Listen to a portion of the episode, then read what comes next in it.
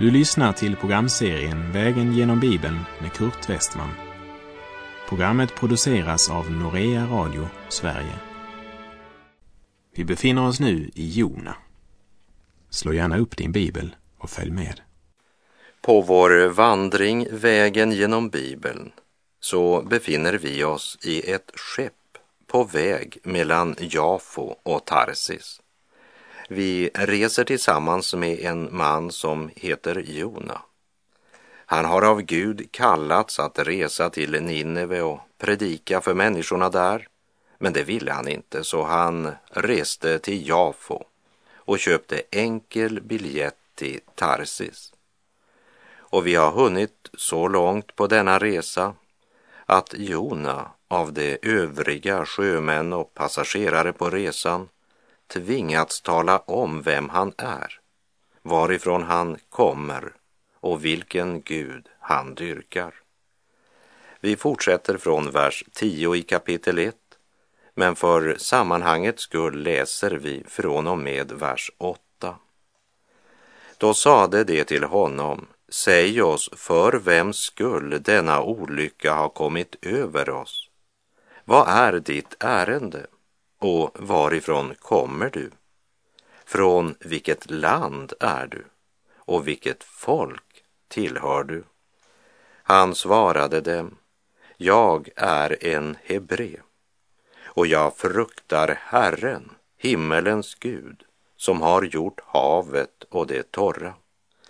Då greps männen av stor förskräckelse och sade till honom, vad är det du har gjort? Av det han berättade fick männen veta att han flydde bort från Herrens ansikte. Jona blev ställd mot väggen av de övriga ombord med deras konkreta frågor. Så han hade bara valet att antingen bekänna vem han var och vad han hade gjort eller också ljuga dem rakt i ansiktet. Innan denna händelse hade han uppenbart inte sagt mycket om sig själv. I sitt första brev till Timoteus talade Paulus i kapitel 3 om att äga trons hemlighet i ett rent samvete. Så var det inte längre för profeten Jona. Det rena samvetet hade han stött ifrån sig, eller rättare sagt försökt att segla ifrån. Han var inte bara på väg att lida skeppsbrott i tron, utan håller också på att gå under rent bokstavligt i denna fruktansvärda storm. Synden bedrar. Den för oss inte bara ut i storm på livets hav, den för också andra ut i nöd och svårigheter. Och jag tror att de övriga ombord var minst sagt förundrade över hur han kunde ligga och sova medan alla andra kämpade för livet. Och när så lotten föll på honom och han blev tvungen att berätta vilken Gud han tror på, så får de veta att det är den Gud som har skapat havet. Då räknar de med att det är för hans skull som havet nu rasar och stormar. Och Jona möter samma fråga som Adam fick av Gud i lustgården. Vad är det du har gjort? Att männen greps av förskräckelse är ju ganska naturligt. Jona tillber den Gud som skapat havet och de har det senaste dygnet verkligen fått respekt för den makt han demonstrerat i denna fruktansvärda storm. Jona har intill denna stund inte varit något vittne för Gud. För eh, när vårt samvete inte är rent tystnar också vårt vittnesbörd. En man som valt att vandra bort från Guds vilja kan aldrig vara ett effektivt vittne för den Gud som är sanningen. De frågade honom, vad är ditt ärende? Det vill säga, vad jobbar du med? Vad är ditt uppdrag? Varför reser du med det här skeppet? Jona har inte sagt till någon ombord att han är Herrens profet. Det höll han tyst om tills han helt enkelt blev tvungen att svara på deras högst konkreta frågor. Och när han berättar för dem att det är himlens Gud som har skapat havet och det torra, så grips de av förskräckelse. Och Jona blir tvungen att erkänna att det är den Gud som han påstått sig frukta och tjäna, den är han egentligen på flykt ifrån. Vi läser Jona 1, vers 11. Havet stormade mer och mer och det sade till honom. Vad ska vi göra med dig så att havet blir lugnt? Då svarade han dem. Ta och kasta mig i havet så ska havet bli lugnt. Jag vet att det är för min skull som denna starka storm har kommit över er. Trots sin okunnighet när det gällde den ende sanne Gud så har dessa hedningar förstått att de måste göra något med den information de nu fått. Och personligen så tror jag att dessa män kände en sådan respekt för den Gud som skapat havet att de ansåg det bäst att fråga mannen som dyrkade denne Gud vad man nu borde göra för att få stormen att stillas. Jona som trodde sig kunna fly undan Herrens ansikte inser nu hur nära Gud är och han ser Guds hand i det som sker. Och han kan inte låta alla övriga passagerare och sjömän gå under på grund av hans olydnad. Det är fruktansvärt när andra måste lida därför att vi har vänt Gud ryggen och bara tänker på vad som är bekvämast för oss.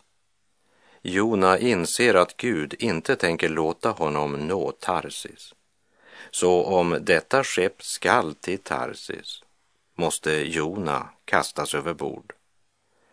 Tänk så mycket de hade kastat över bord i onödan därför att han som visste svaret låg och sov medan hans medmänniskor kämpade för sina liv och lade ut allt vad de ägde och hade i sina desperata försök att rädda sig.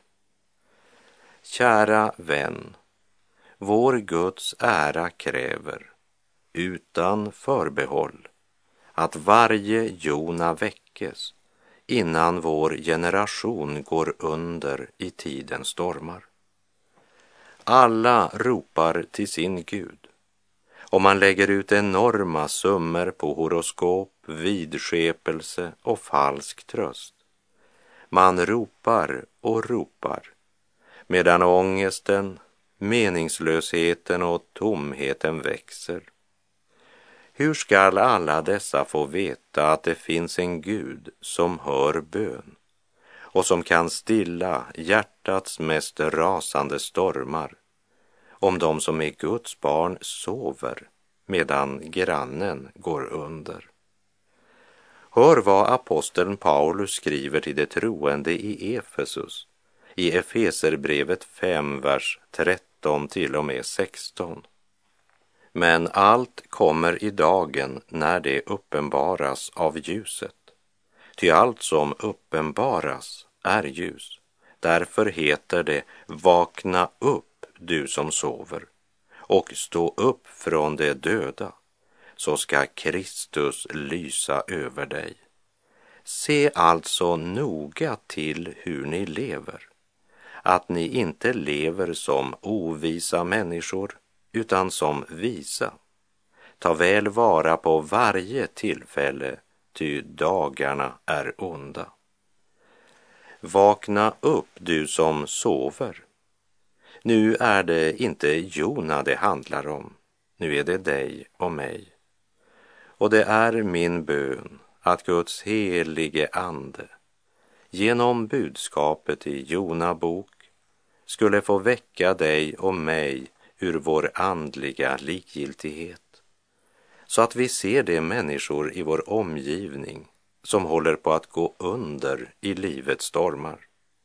Hör vad Jesus själv kallar sina efterföljare att göra i Apostlagärningarna 1, vers 8, där han säger Men när den helige Ande kommer över er ska ni få kraft och bli mina vittnen i Jerusalem och i hela Judeen och Samarien och ända till jordens yttersta gräns. Och så står det i nästa vers, Apostlagärningarna 1.9. Då han hade sagt detta såg de hur han lyftes upp och ett moln tog honom ur deras åsyn.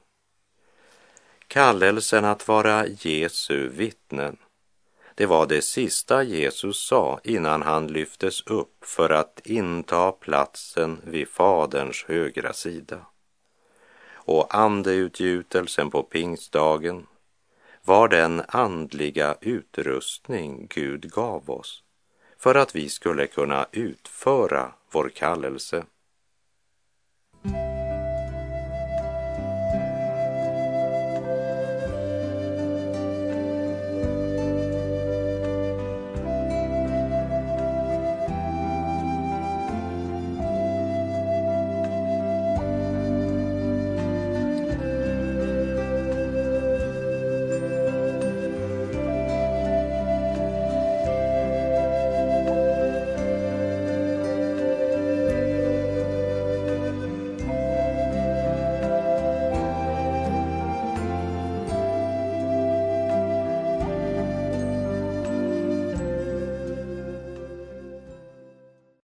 Ta och kasta mig i havet, sa Jona till de andra ombord.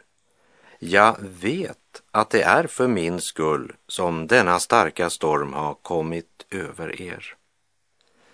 I Johannes evangeliet läser vi följande uttalande av översteprästen Kaifas i Johannes 11, verserna 49 till och med 51. En av dem, Kaifas, som var överstepräst det året, sade till dem, ni förstår ingenting. Inser ni inte att det är bättre för er att en man dör i folkets ställe än att hela folket går under? Detta sade han inte av sig själv, utan som överstepräst det året profeterade han att Jesus skulle dö för folket. Vi läser Jona kapitel 1, vers 13. Männen rodde för att komma tillbaka till land, men det kunde inte, ty stormen rasade allt värre.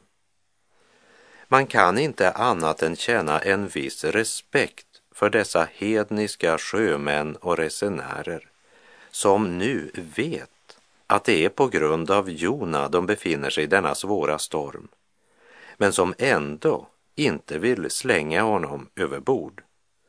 Utan de gör precis allt de kan för att bärga skeppet med Jona ombord.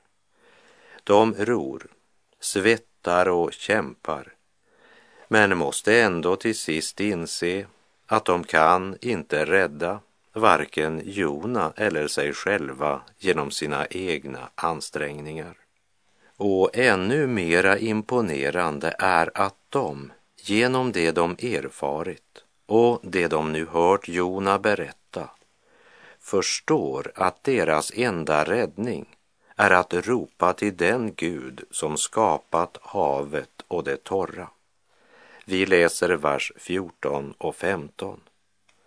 Då ropade de till Herren och sade, Herre, låt oss inte gå under för den där mannens skull och låt inte oskyldigt blod komma över oss, för du, Herre, har handlat efter din vilja.